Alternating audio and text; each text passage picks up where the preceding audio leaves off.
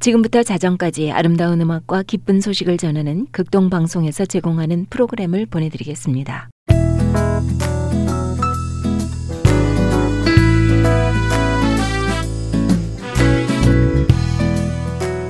삶을 노래하며 방송 가족 여러분 한 주간 동안 안녕하셨어요? 삶을 노래하며 곽윤영입니다. 한번 주위를 둘러보세요.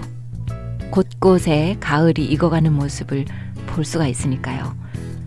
저는요, 가을이 되면은 만물 속에 깃든 하나님의 아름다운 솜씨를 느끼곤 하는데요. 존 에로스미스라는 이름의 한 청교도는 하나님이 어디 계십니까? 라고 묻는 한 무신론자, 철학자의 질문을 받고 이렇게 대답을 했습니다. 제가 먼저 질문을 드리고 싶은데, 하나님이 계시지 않는 곳이 있는지 말씀해 주시겠어요? 방송 가족 여러분의 하나님은 어디에 계시는지 그리고 나는 어디에 있는지 확인해 보는 시간을 갖는 건 어떨까요? 삶을 노래하며 오늘 첫 곡은 박종호 씨가 노래합니다. 여호와 우리 주여.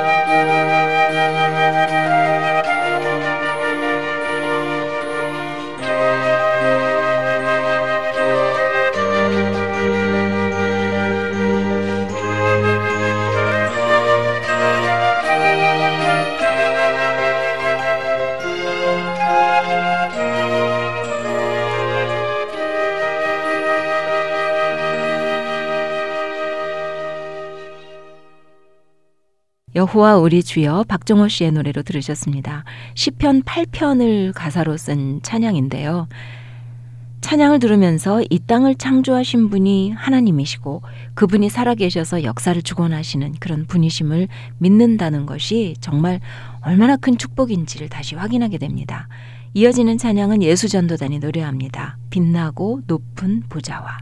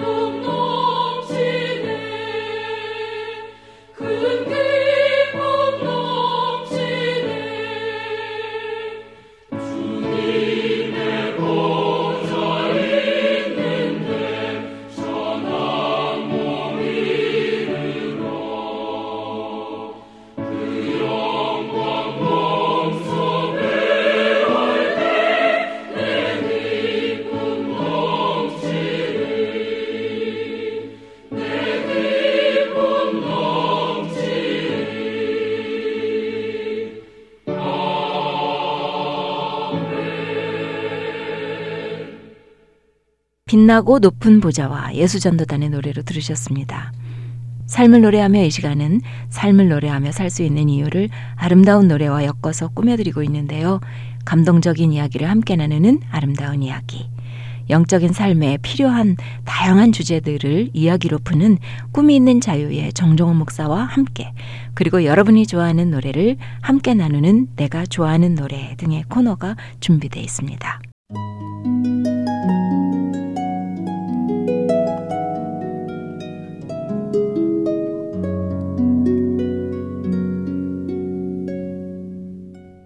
아름다운 이야기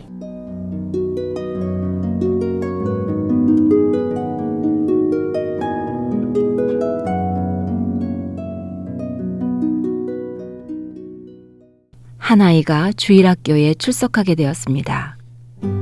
그 아이는 교회에서 신은 오직 하나님 한 분뿐이며 이 외의 것에 절하면 구원을 받지 못한다는 말씀을 듣게 되었습니다. 아이의 할아버지는 만석지기로 집에는 사당이 있어 매일 아침 그곳에서 참배를 하곤 했습니다. 또한 할머니는 철저한 불교 신자로 아침 저녁으로 불상 앞에서 절을 하곤 했습니다. 어느 날 아침 할아버지가 사당에 가서 절하고 있는데 손자가 다가오더니 이렇게 소리 질렀습니다. 할아버지, 그런 거 믿으면 지옥 갑니다. 할아버지는 분노가 머리끝까지 치밀어 올랐지만 귀여운 손자라서 욕을 할 수도 없었습니다. 그 후 할아버지는 몹쓸 병에 걸려 위독하게 되자 이 생각 저 생각이 떠오르는데 문득 손자의 이야기가 뇌리에 박혀 떠나지 않자 목사님을 모셔오도록 요청했습니다. 드디어 목사님이 도착했습니다. 할아버지는 목사님 앞에서 이렇게 말을 했습니다. 목사님, 손자가 지옥에 가기 싫으면 다른 것을 믿는 것을 그만두라고 말했는데요. 저는 이제 죽게 되리라고 생각을 합니다. 그래서 생전에 세례를 한번 받고 싶습니다. 그러자 목사님이 대답했습니다. 저는 할아버지와 처음 만났기 때문에 신앙을 정말 갖고 계신지 확신할 수가 없습니다. 그러니 믿음의 증거를 보여주실 수 있겠습니까? 글쎄요, 증거는 없고 그리스도를 믿습니다. 그것만으론 곤란하지요. 그럼 어떻게 하면 되겠습니까? 음, 저집 뒤뜰에 있는 사당을 부수면 어떨까요? 목사님의 이야기를 들은 할아버지는 불에 데인 것처럼 깜짝 놀라며 외쳤습니다. 아니, 아니, 아니, 그래서는 큰일 납니다. 그렇다면 할아버지께서 신앙을 가졌다고 볼 수 없기 때문에 세례를 줄 수가 없습니다. 그가 돌아간 후 밤새도록 고민하던 할아버지는 다음날 목사님을 다시 불렀습니다. 알았습니다. 하나님은 한 분이십니다. 저는 지금 죽을 것 같습니다마는 잘못된 것을 모두 버리겠습니다. 그런 후 할아버지는 하인을 시켜 사당을 부수라고 명령하였습니다.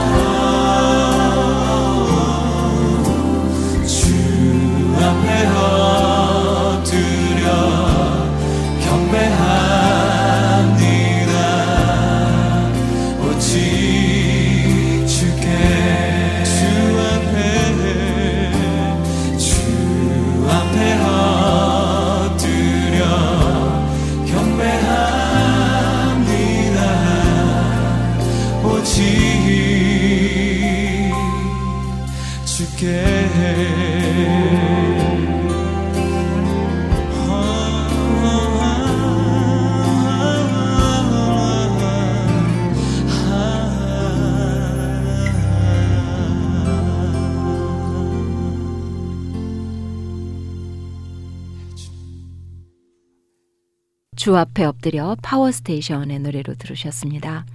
주님을 만난 후 나는 그 증거로 무엇을 결단했는지 돌아보는 시간이 되시길 바랍니다.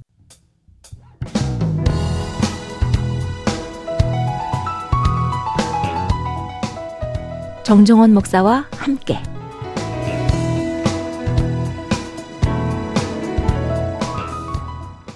오늘도 아이엠 철치에 다니시면서 꿈이 있는 자유의 정정원 목사님 이 자리에 나와 계십니다. 어서 오십시오. 네, 안녕하세요. 안녕하셨어요. 네. 아, 시간 진짜 빠르죠? 벌써 9월 마지막 방송인 것 같은데요. 밖에는 가을빛이 완연히 이제 돌아요. 네. 혹시 계절이 변하고 있구나 이런 거 보시나요? 운전하시면서? 그래서 캘리포니아는 잘 그런 걸 못 느끼는 그쵸? 것 같아요. 예. 네. 그래서 시간이 빨리 가는 건지 그래서 계절이 바뀌는 그 심틈이 조금이라도 보이면 너무 반가워요, 저는. 네. 어, 저기 낙엽이 하나 생겼다 이런 거. 그 오늘은 어떤 주제로 말씀을 나누실까요? 오늘은 양심에 대한 것을 함께 나누겠습니다. 오, 양심이요. 어, 뭐더 구체적으로 제목을 잡자면 땅의 양심과 하늘의 양심. 땅의 양심과 하늘의 양심. 네. 그러면 뭐 사람의 양심과 하나님의 양심 이런 건가요? 어렸을 때 네. 제일 쉬웠던 과목이 윤리 과목이었어요. 그렇죠. 그 뭐 교과서만 읽으면 답 쓸 수 있는 거. 근데 교과서만 읽어서가 아니라요. 네. 그냥 제 생각과 제 삶이 교과서적이었고 그냥 윤리에 나오는. 문제 그냥 내 살대로 대답하면 거의 맞았어요. 네.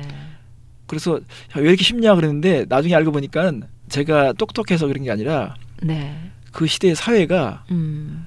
어, 양심에 대한 어느 정도의 객관성이 있었던 것 같아요. 네. 점점 사회가 복잡해지고요. 네. 이게 변질되면서 해석들이 복잡해지고요. 음. 예외된 규칙들이 많이 생기다 보니까 맞아요. 자신이 없어진 것 같아요. 네. 그래서 예전에는 이제 이런 질문이 나왔죠. 길가에서 지갑을 주시면 어떻게 하겠느냐. 그러면 예전에 저희는 그냥 당연히 경찰서로 갖다 주는 거였는데 근데 지금은 경찰서도 못 믿으니까 경찰서 갖다 주는 것은 미련한 거라는 생각들을 가질 만큼 음. 시대가 바뀐 거예요. 그래서 너 양심 있니? 이렇게 말했을 때이 음. 양심이 있다는 거, 또 양심을 믿을 수 있다는 거 여기에 대해서도 의문이 생기는 거예요. 음. 자, 어떻게 생각하세요? 사람들이 말하는 양심, 너 양심이 있냐 없냐라고 말했을 때 그 양심은 도대체 뭘 말하는 거야? 이런 거 생각해 본 적 있으신가요? 어, 네. 지금 이제 제가 얼마 전까지 막 읽었던 책이 어, C.S. 루이스의 순전한 기독교고요. 네. 또 다른 프로그램을 통해서 순전한 기독교를 읽고 토론하는 프로그램을 만들었었어요. 근데 예. 그때 양심에 대해서 생각을 해볼 기회가 좀 있었죠. 아, 네. 예. 근데 그때 제가 생각했던 거는 그거였어요. 하나님이 누구든지 공평하게 처음부터 넣어주신 가치나 현상에 대한 기준 예. 그런 것들이 이미 다 가지고 있다. 네. 그래서 양심은 선과 악을 알아보고 예. 가치를 알아보고 할 수 있는 그런 척도다. 누구나가 가지고 있는 그냥 그렇게 생각을 했어요. 네, 그런 부분도 어느 정도 인정을 하는데요. 네. 양심도 음. 어, 상대적인 부분이 있고요. 음. 또 어떻게 교육을 받았냐에 따라서 음. 양심도 다르더라고요. 어, 네. 그러니까 예를 들면 불교적인 양심 그러면 음. 고기를 먹으면서 깨림칙하죠. 네. 그렇지만 우리는 고기를 먹으면서 양심에 어떤 그런 깨림칙한 면은 없어요. 음, 맞아요. 그러니까 이제 어떻게 이제 교육을 받았느냐, 어떤 음. 권위자에게 어떻게 주입을 받았느냐, 음. 고기는 먹으면 안 된다, 고기는 살생이다, 뭐 이렇게 주입 받으면 아 이거 내가 먹으면 안 되는 건데 하면서 이렇게 먹으면서 음. 양심의 가치를 느끼잖아요. 그러니까 이 땅의 양심은 절대적이진 않은 것 같아요. 음.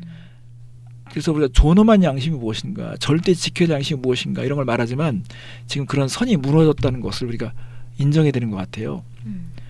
그래서 양심의 한계. 오염돼 있다 이렇게 볼 수 있겠네요. 네, 그러니까는 이제 음. C.S. 루이스라든가 예전에 음. 정말 신앙심을 가진 분들은 인간에게는 기본적으로 깔려 있는 그런 음. 선과 악에 대한 막연하지만 그런 기본 선이 있지 않냐 이런 것을 네. 전제하며 얘기하잖아요. 네. 근데 이제 오늘 이 시대는 나보다 더 심하게 죄를 많이 지거나 더 많은 돈을 해먹은 사람이 있으면 그 사람과 비교해가지고 상대적 양심. 예, 나는 그래도 저 사람보단 음. 낫다 이렇게 생각하는 비교적인 양심들 이런 음. 있잖아요. 그래서 오늘 저는 이 땅에 있는 양심과 네. 하늘의 양심에 대한 두 사람 대표적인 사람들을 좀 비교하려고 그러거든요. 아, 근데 왜 양심은 변하고 타락하게 될까요? 바로 그런 부분을 지금 제가 네. 오늘 이야기에서 풀어가려는 거예요. 음악을 한 곡 듣고 와서 풀어가기 시작할까요? 네 네. 예. 나의 마음을 정금과 같이 브라인 덕슨의 노래로 듣겠습니다.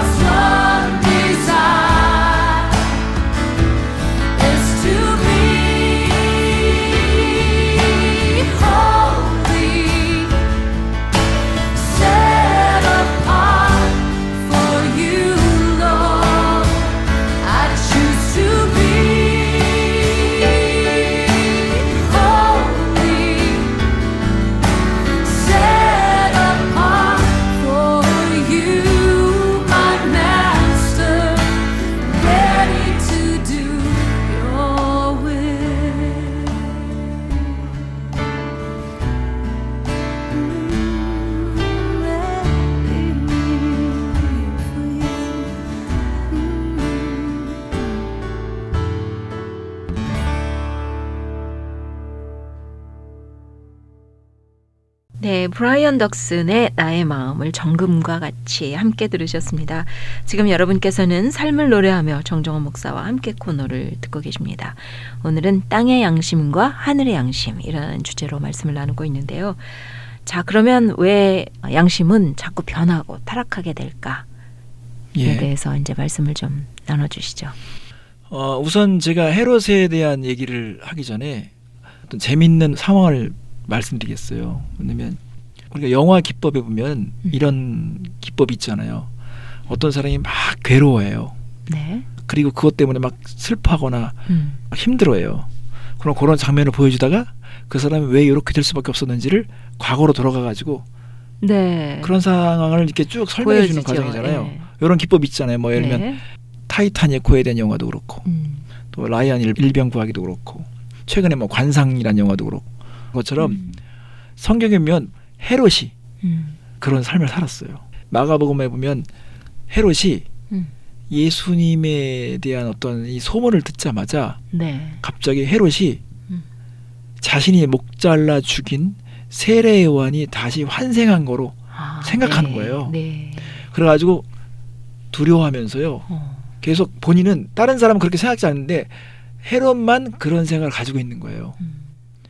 그러니까 왜 이렇게 됐는지를 다시 과거로 돌아가서 설명하는 말씀이 나와요. 네. 근데 이게 이제 음. 아주 흥미로운 내용이면서 또 이 헤롯의 양심이 어떻게 변질되고 타락하게 됐는지를 이제 설명해 주거든요. 네. 이 세상에서요 가장 흥미로운 그 화제의 대상이 보통 이제 헐리우드 영화 배우들의 어떤 좀 이야기라든가 사생활. 아니면 네. 왕가에 대한 이야기잖아요. 그렇죠. 그런데 이런 모든 상황들이 다 보면 거기에 섹스 이야기 음. 그리고 또 돈 이야기. 그렇죠 어떤 권력에 대한 이야기 그렇죠. 뭐 돈 이야기 이런 것들 있잖아요. 또 관계에 대한 그런 음. 이야기들이잖아요. 근데 헤롯 집안은요 이 모든 이야기가 다 한꺼번에 다 들어있는 집안이었어요. 어. 지금 말씀하고 계신 헤롯 왕에 예. 대한 이야기 백그라운드를 예. 좀 얘기를 해주시죠. 네.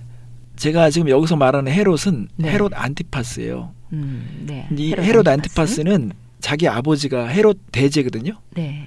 근데 그 헤롯 대제는 예수님이 태어날 때두살 아이를 다 죽여버렸던 음. 유아들을 살해한 그런 아버지예요. 근데 그 아버지가 여러 여자들과의 사이에서 자녀를 뒀는데 대표적인 아들이 이제 세 명 있었어요. 네. 근데 그 가운데서 한 사람이 헤롯 안티파스고요. 음. 또 다른 아들이 빌립인데 문제는 이 헤롯 안티파스가 자기의 배다른 형제 빌립과 함께 살았던 네. 헤로디아 여자를 빼앗았어요. 네. 빼앗아서 지금 살고 있습니다. 음. 근데 사실은 여기서 끝나는 게 아니에요. 뭐냐면 원래 이게 가계의 이런 촌수를 따져보면요. 이 헤로디아는 지금 자기의 삼촌들과 살고 있는 거예요. 음. 헤로디아의 아버지가 다 이 사람들의 사촌지간인 거예요. 네, 네. 그러니까 이제 이 헤로디아가 빌립이라는 자기의 촌수로 따지면 삼촌과 살다가 예. 이혼하고 지금 헤롯 안티파스에게 와서 살고 있는데 예. 그때 살로메라는 딸까지 데려와서 살고 있었어요. 음. 그러니까는 세례 요한이 거기에 대해서 정확하게 죄를 지적하고 음. 회개를 촉구했던 거거든요. 음. 근데 이런 사람들이 네. 자기의 삶의 어떤 이런 변화라든가 이런 결단을 하기보다는요 사람들의 어떤 환심을 사기 위해서 음. 또 다른 것으로다가 많은 치적을 만들어내죠. 뭐 네. 성전을 짓거나 음. 또 사람들의 마음을 얻기 위해서 종교적인 어떤 이런 양심 때문에 그런 걸 음. 하죠. 음. 전 사실 요즘에 그 헐리우드 배우들 보면 남의 어, 남자를 뺏거나 뭐 이래가지고 새롭게 결혼을 해. 근데 이런 사람들이 세상 사람들에게 좋게 비워지기 위해서 많은 아이들 입양하고 입양을 하고 네. 또 음. 가난한 자들을 위해서 살아가는 것처럼 비춰지잖아요. 사실 예. 이런 사람들의 그 배우에는 네. 매일 자신의 삶이 화제가 되고 싶은 음. 거죠. 음. 모든 사람들에게 있어서 자신들이 주인공이 되고 싶은 거예요. 음. 그러니까 계속 어떤 이벤트를 하거나 또 사람들이 생각하는 그런 일상적인 삶에서 음. 기발한 어떤 생각들을 해가지고요 네. 궁금해서라도 보게 만드는 거잖아요. 근데 헤롯이 바로 이런 삶을 살아가고 있을 때 계속 세례 요한은 거기에 대해서 정확하게 지적했던 거거든요. 네. 근데 그 당시에 실제로 삼촌과 결혼하거나 그 왕가에서 그런 거는 특별한 케이스는 아니잖아요. 근데 이제 뭐냐면 이 헤롯이 유대의 피를 물려받았고 있었고요. 그리고 더군다나 성전을 짓고 있는 사람이었어요. 음. 더구나 근친 상간에다가 불륜을 저지른 상황이기 때문에 세례는 정확하게 거기에 대해서 죄를 지적한 거거든요. 그래서 그 성경에 보면요, 헤롯은 세례 요한이 그렇게 지적하는 것을 들으면서 달게 여겼다는 거예요. 무슨 의미일까요? 그것을 옳게 받아들였다는 거예요. 네. 네. 그 말을 내가 받을 만하다. 음, 음. 달게 여겼다는 거예요. 그래서 늘 괴로워했다는 거예요. 음. 근데 문제는 뭐냐면 헤롯은 바꾸진 않는 거죠. 어, 저 말이 맞아. 내가 잘못했지. 그러면서도 예. 어, 변화되거나 바꿀 생각은 없었다 이런 얘기죠. 그런데 요때에 네. 가장 큰 역할을 한 사람이 이제 헤로디아라는 여자거든요. 음. 헤로디아는 음흉하고 정말 사악한 여자라고 볼 수 있어요. 왜냐면 음. 지금 막 삼촌을 번갈아가면서 하는 거예요. 그런데다가 헤롯 안티파스가 무엇을 지금 괴로워하는지를 알고 있는 거죠. 음. 더군다나 지금 이 문제를 지적하고 있는 세례 요한의 그 양심을 볼때 음. 자기를 타겟을 삼고 있다는 걸 알기 때문에 음. 이 헤로디아는요 세례 요한을 원수로 여기게 됩니다. 음. 그래서 세례 요한을 죽일 결심을 하게 되죠. 네. 그러니까 이제 중간에서 헤롯 안티파스는 세례 요한 입장으로 생각해야 되고 음. 헤로디아 입장으로 생각하다 보니까 이 두 가지의 절충안을 생각한 것이 세례 요한을 옥에 가두는 거예요. 음. 왜냐면 옥에 가두면 헤로디아가 좀 마음이 누그러지지 않겠는가. 더군다나 옥에 가둬진 세례 요한이 음. 전할 대상이 없으니까는 이제 더 이상 그런 말을 하지 않겠지라는 생각을 하죠. 음. 이렇게 이 땅의 양심을 가지고 살아가는 사람들 가운데서요 기회가 왔을 때 결단을 하거나 삶을 돌이키지 않고 머뭇거리거나 또 다른 어떤 절충안을 생각하는 이런 마음들은요 반드시 강력한 의지를 가지고 악한 어떤 계획을 가지고 있는 그런 사람들이 있을 때 무너진다는 거예요. 어, 확실한 선에 서지 않으면은 어, 무너질 수 있다. 예, 그러니까 네. 헤로디아가 음. 그 헤롯 생일날 예. 구체적으로 계획을 짭니다. 헤롯이 가지고 있는 마음도 알고 그렇기 때문에 이 잔치날을 아주 거대한 잔치를 벌여서요. 네. 아주 술에 흥건히 취했을 때 음. 자기가 평소에 이 매혹적인 딸 음. 15살 정도 먹은 10대 딸에게 음. 오늘날 말하면 이 아이돌 가수들이 그 선정적인 춤을 가르쳐 가지고요. 네. 댄스 교습을 시켜 가지고 거기에 참여한 많은 사람들 막 홀리죠. 음. 근데 헤롯이 너무 기분이 좋으니까 음. 자기가 책임질 수 없는 말을 하게 되죠. 음. 살로메를 불러가지고요. 너 소원이 뭐냐? 네가 원하는 거 다 해줄게. 음. 근데 이제 살로메가 별로 반응이 없으니까 내가 나라의 절반이라도 줄 거야 말해봐라고 하죠. 음. 그러니까 살로메가 10대에 누구도 제한을 받지 못한 엄청난 제한을 받는 거잖아요. 음. 그러니까 이때 살로메가 엄마애가 달려가죠. 음. 엄마 의붓 아빠가 나한테 네. 이런 얘기를 하는데 뭘 요구할까? 그러니까 헤로데가 준비됐듯이 쟁반에다가 세례의 목을 잘라서 그대로 갖다 달라고 그래라. 사실 무서운 거죠. 네. 그러니까 헤롯이 중간에 좀 당황해요. 왜냐면 자기는 이런 제안이 올 거라는 건 상상을 못 한 거죠. 음. 근데 지금 주변에 있는 그 많은 사람들이 음. 지켜보고 있는 거예요. 왜냐면 헤롯은 이 생일날 자신의 권위라든가 음. 능력을 과시하기 위해서 지금 이런 잔치를 벌였고 살로메에게 그렇게 얘기를 했는데 사람이 다 듣는 가운데 얘기한 거예요. 네. 이 목을 요구하니까 헤롯은 이것을 내가 들어주지 않으면 자기가 말한 걸 지키지 않은 상황이 되고요. 그렇죠. 또 내가 이것을 구체적으로 또 실천하게 되면 그래도 자기에게 은연중에 멘토라고 생각했고 음. 또 옳은 말 하는 그런 어떤 선제라고 생각했던 세례를 자기가 결국은 죽게 만드는 상황이 되니까 되게 이게 난처한 상황인데 헤롯은 결국은 미련한 선택을 합니다. 네. 가서 세례의 목을 가져오라는 거예요. 음. 세례요한의 목이 잘려진 상황에서 이 쟁반에 목이 담겨진 걸 보면서 헤롯이 얼마나 괴로웠을까요? 그래서 이제 그 다음에 역사가들은요 음. 헤롯이 늘 음. 꿈에 음. 악몽에 시달렸다는 거예요. 음. 세례요한이 항상 부르러 온 거 찾아온 거야. 뭐 예를 들면 네가 음. 나를 죽였다. 뭐, 어? 내목 이러면서 세례 요한에 네. 대한. 자신의 어떤 이런 그 가책 때문에 늘 네. 그 악몽에 시달렸다는 거예요. 그런데 더군다나 지금 예수님에 대한 소문이 막 들려오니까 음. 혹시 세례 요한이 다시 살아 돌아온 것은 아닌가 하는 이런? 네. 지금 착각을 하고 있는 거죠. 음. 그렇다면 정말 그런 확신이 들거나 음. 그런 생각이 들었으면 용서를 걸어 가든지 예. 자기가 잘못했다고 사죄를 가든지 해야 되잖아요. 근데 헤롯은 하지 않는 거예요. 음. 요게 이제 이 땅의 양심에 대한 명확한 어떤 증거를 보여주는 거라고 생각합니다. 음. 사람들이 지금 이 시대, 시대에 살면서 무엇이 옳고 그른지를 막연하게라도 생각하잖아요. 음. 이러면 안 되는데 이렇게 살아야 되는데 음. 저건 죄인데라고 생각하는데 계속 많은 기회가 오지만 결단하지 않는 거죠. 그러니까는 이 사악한 의지, 음. 잘못된 어떤 생각을 가진 사람들이 그 목표를 이루기 위해서 계속 음모를 꾸미거나 계속 그렇게 했을 때 우리의 이런 연약한 양심들은 무너진다는 거예요. 음. 그러니까는 과거에 우리가 뭐 동성 이런 것들을 생각했을 때 그건 분명히 죄라고 생각했었잖아요.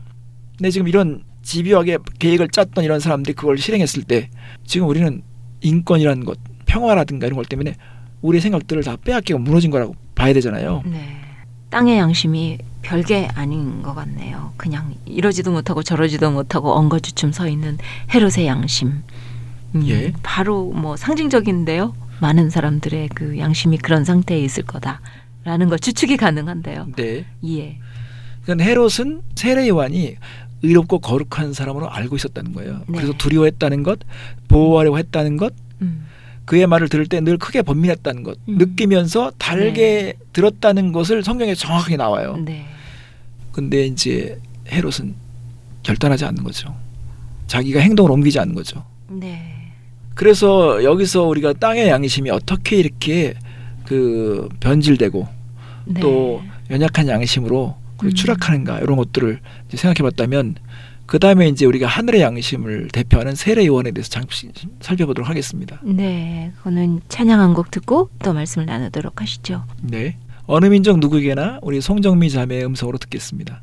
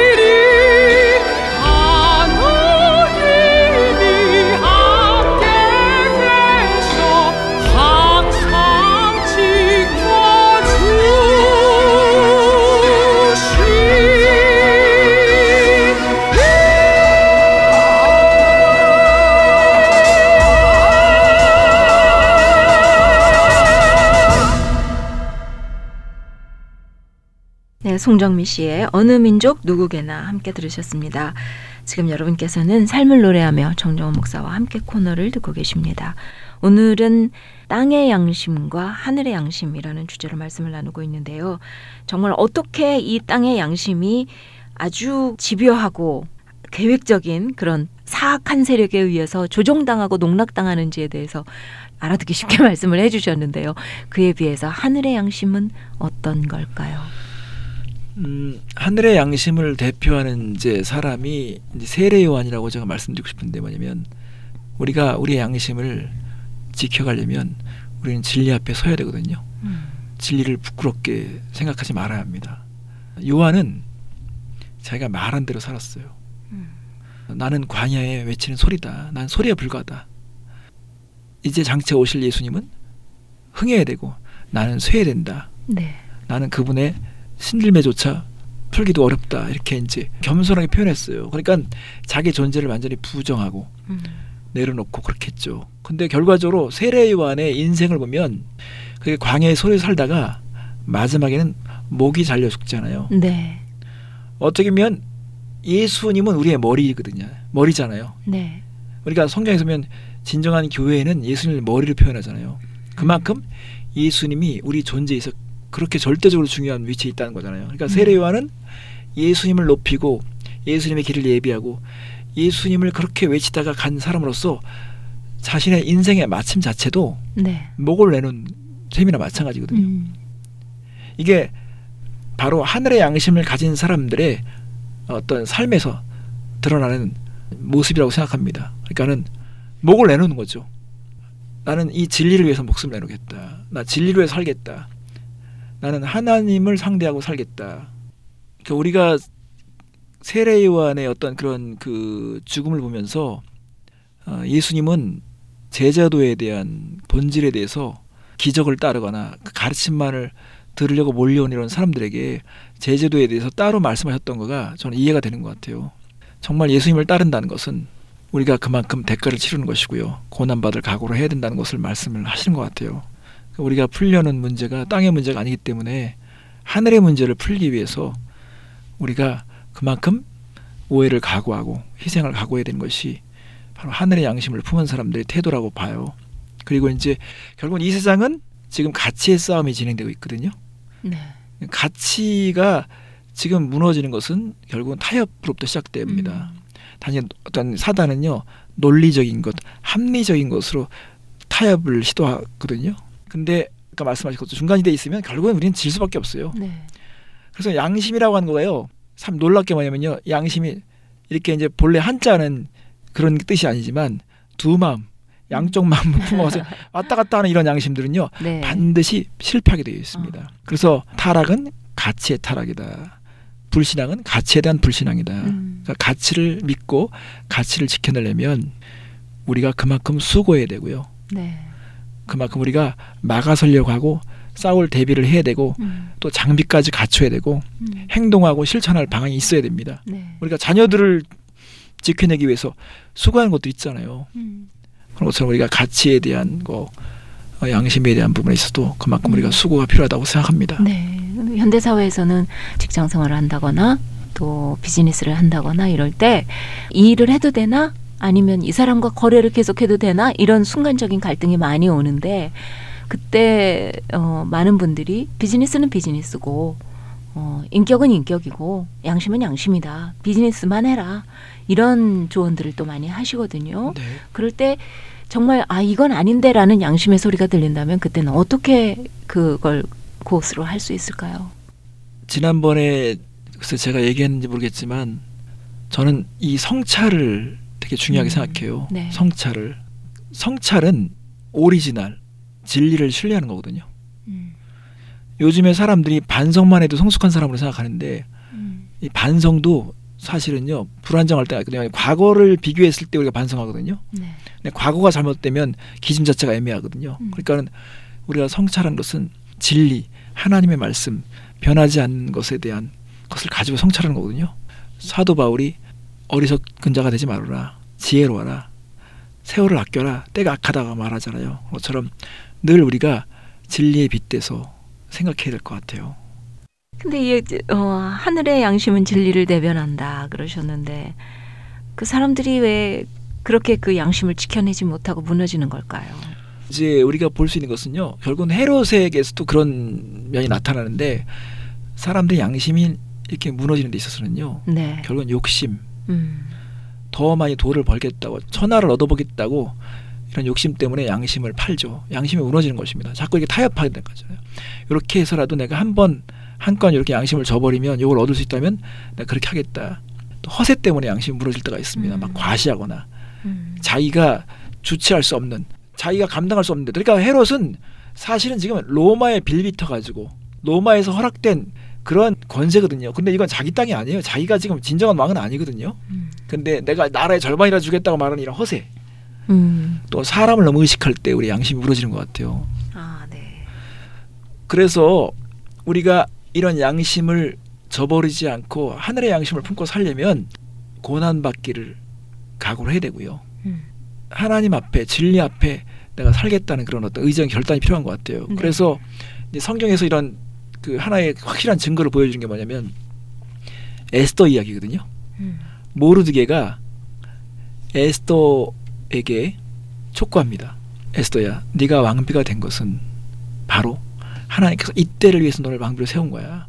네가 지금 왕궁에서 왕비가 됐다고 그냥 호화호식하면서 거기서 막 너의 명예라든가 너의 이런 성공에 허- 빠져가지고 그렇게 즐기려고 너 왕비가 된 게 아니라 지금 풍전등화 같이 이 유대 민족이 지- 진멸을 당할 수 있는 상황 가운데 있는데 하나님께서 너를 이때 세운 것은 이런 상황을 해결하기 위해서 하나님께 세우신 것이다, 하고 의지를 촉구하거든요. 그러니까 에스더가 죽으면 죽으리라. 죽으리다 하고 선언을 이게 바로 정말 진리 앞에 서려고 하는 거죠. 그 문제는 나의 양심이 온전한 채로 보존이 돼 있는지 그거를 구분할 수 있는 이거는 타협이지 네. 이 선은 욕심이지 여기부터는 허세지 이거는 너무 사람을 의식하는 거지 이런 어떤 판단을 불가능하게 만들어 버리는 마비된 양심들을 가지고 있는 것이 또 문제가 아닐까 이런 생각도 예, 들고요. 맞습니다. 예. 예. 그래서 우리가 마무리를 해보자면 진리를 믿는 것이 중요하고요. 네. 그 믿는 바를 행동으로 옮겨야 되고 음. 우리가 행동할 때 행동하지 않고 결단할 때 결단하지 않으면 그게 지연될수록요 우리는 헤롯처럼 음. 엉뚱한 행동을 하거나 아, 무섭네요. 나중에 시간이 지났을 네. 때 엄청나게 후회스러운 어떤 어리석은 일들을 처리하게 됩니다. 아휴. 네. 사람을 두려면 올무에 걸린다 그러잖아요. 네. 그래서 양심을 청소할 때고 양심 주머니를 살펴봐야 되고 음. 내가 정말 양심이 깨끗한지 진리 양심대로 살고 있는지 하나님이 보실 때 내 양심을 축복할 수 있는 양심인지 이런 것들에 대해서 다시 한번 생각할 수 있는 기회가 되기를 원합니다. 네, 헤롯처럼 정말 중간지대에 서 있지 말고 헷갈리고 서 있는 거잖아요. 예, 예. 땅의 양심인가 하늘의 양심인가 나는 과연 어떤 양심을 가지고 있는가 돌아봐야 할 것 같습니다. 네. 네, 어, 오늘 말씀 감사했고요. 찬양 한 곡 들으면서 인사 나누시지요. 꿈 있는 자 위에 사랑하며 섬기겠어요. 함께 듣겠습니다. 네, 꿈 있는 자 위에 사랑하며 섬기겠어요. 함께 들으시면서 인사 여쭙겠습니다. 안녕히 네, 가십시오. 감사합니다. 사랑하며 섬기겠어요 생명 주신 예수님 버려진 날 찾아오셔서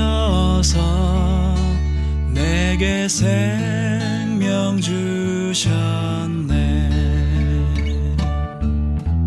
찢기고 상한 내 맘에 저기 갈보리에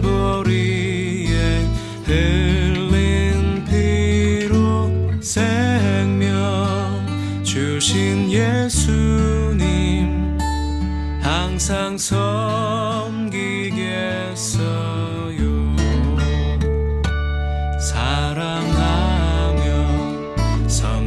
섬기겠어요. 생명 주신 예수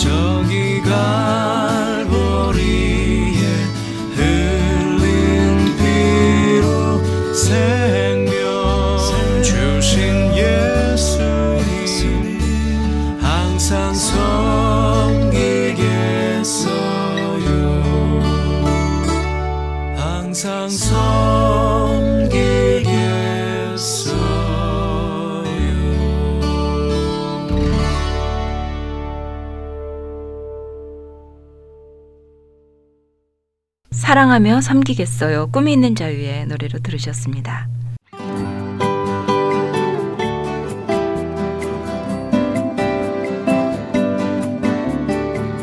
내가 좋아하는 노래.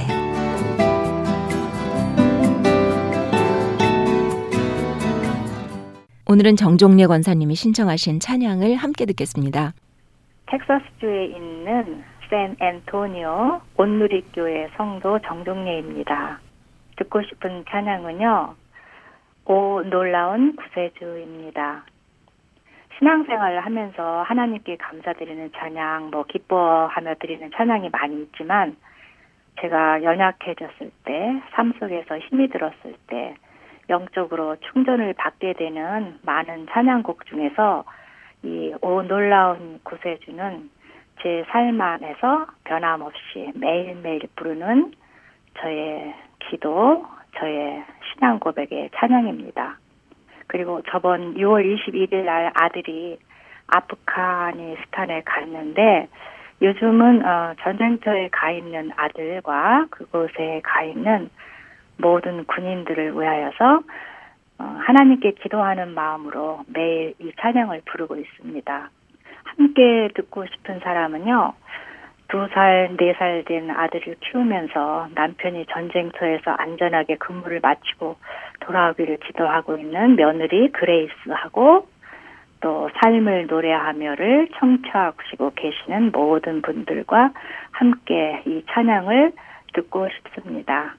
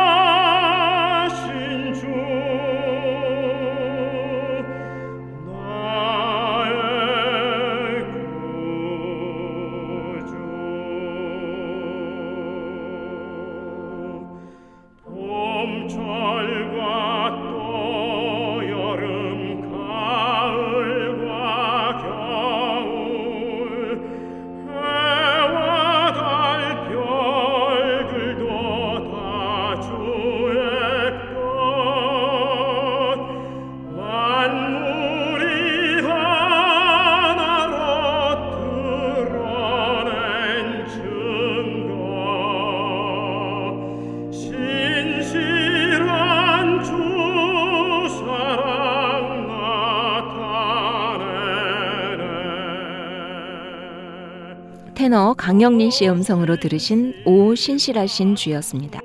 언젠가 우리 모두는 하나님의 심판대 앞에 결국 서게 될 텐데요. 하나님의 진리의 말씀 앞에 결단하고 행동하는 우리 모두가 되기를 바라면서요. 삶을 노래하며 오늘 순서를 여기서 마치겠습니다. 지금까지 제작 김미정, 저는 곽윤영이었습니다. 안녕히 계십시오.